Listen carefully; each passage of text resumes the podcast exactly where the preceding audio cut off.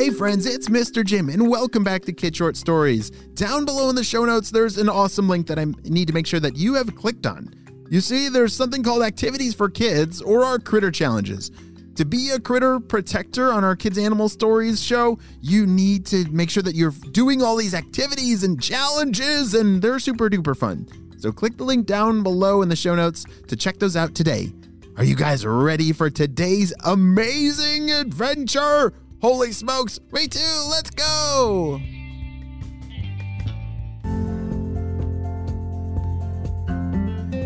Today was a perfect day for Eric and Leo to go fishing.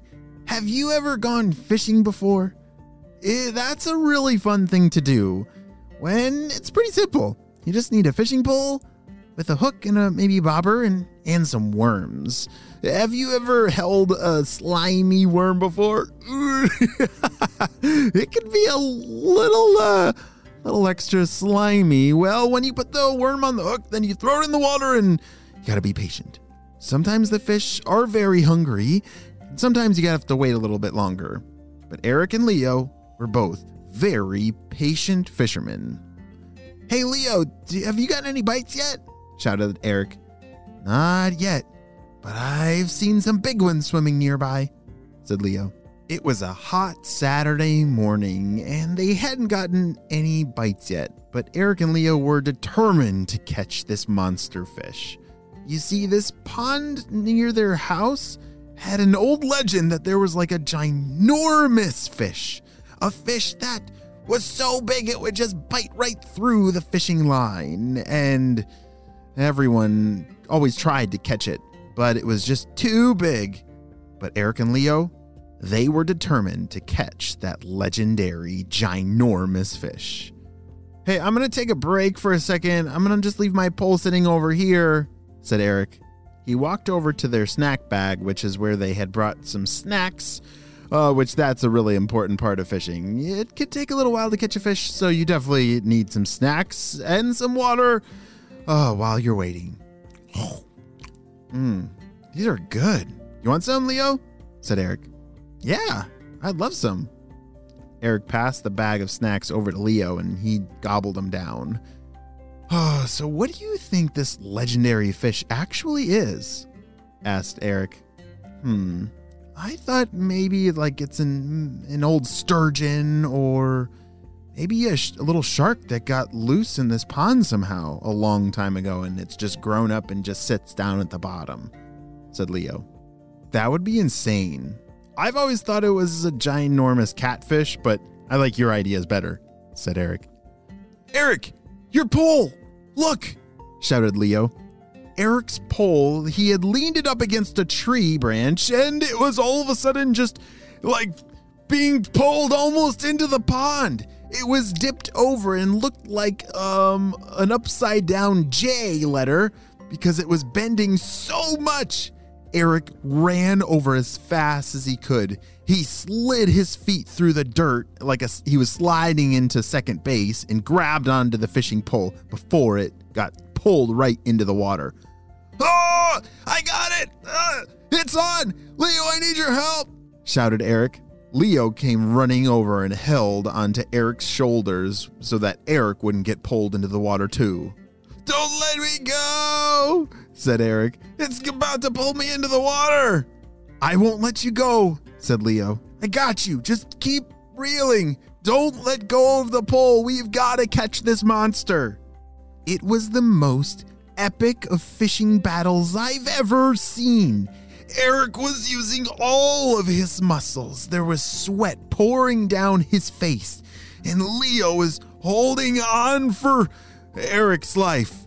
Because if he lets go, Eric is going flying. I mean, zooming right into the pond. There seriously must be like a ginormous legendary fish in there. What do you think it is? I wonder if they're right. Do you think a shark could actually live in a pond like that? It's getting closer to shore. I'm almost got it. Eric had reeled it as much as he could, and he could tell that it was close to shore. They still couldn't see what kind of creature what it was, but all of a sudden it poked out its head. Hey, Why do you guys keep bothering me? Eric and Leo were thrown back into the grass. They couldn't believe it. Leo, it's not a fish. That's a ginormous snapping turtle. He was right. It was actually not a fish that they had caught, but it was a ginormous snapping turtle that looked pretty upset. I gotta hand it to you. You two are pretty strong, but seriously, why do you keep bothering me? said the snapping turtle. We're so sorry, said Leo. We really thought that you were like a ginormous fish.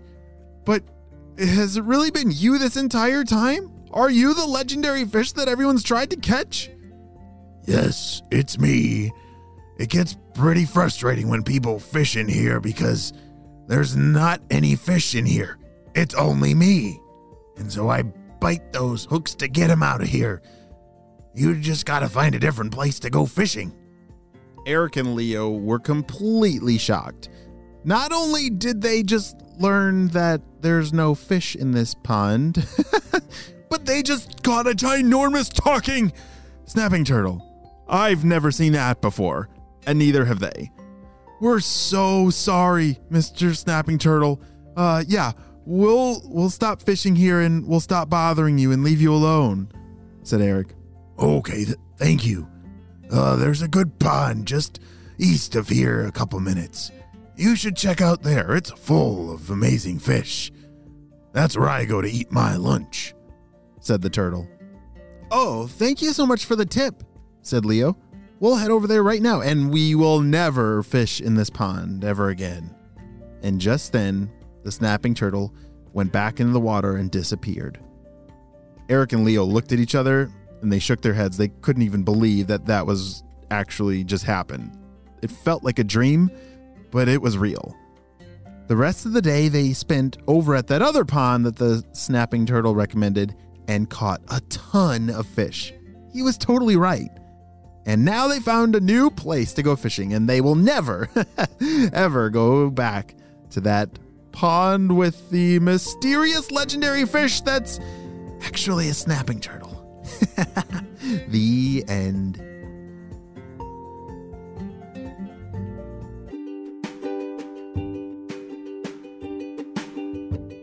Great job. You listened all the way to the end. And you know what time it is? It's time for Kid Shout outs! I want to say hey to Jasper and Harper from British Columbia, Layla and Dylan from California, Judah from Ontario, Milan and Quinton from Colorado, Sidon from British Columbia, Yash from India, Devin and Mateo from New Zealand, Jack and Dean from Aruba. I'm so glad that you are all on the spy team and on the Short Stories family. We could not stop Dr. Stinky Breath and his crew without you, my friends. Well, you have a super duper day.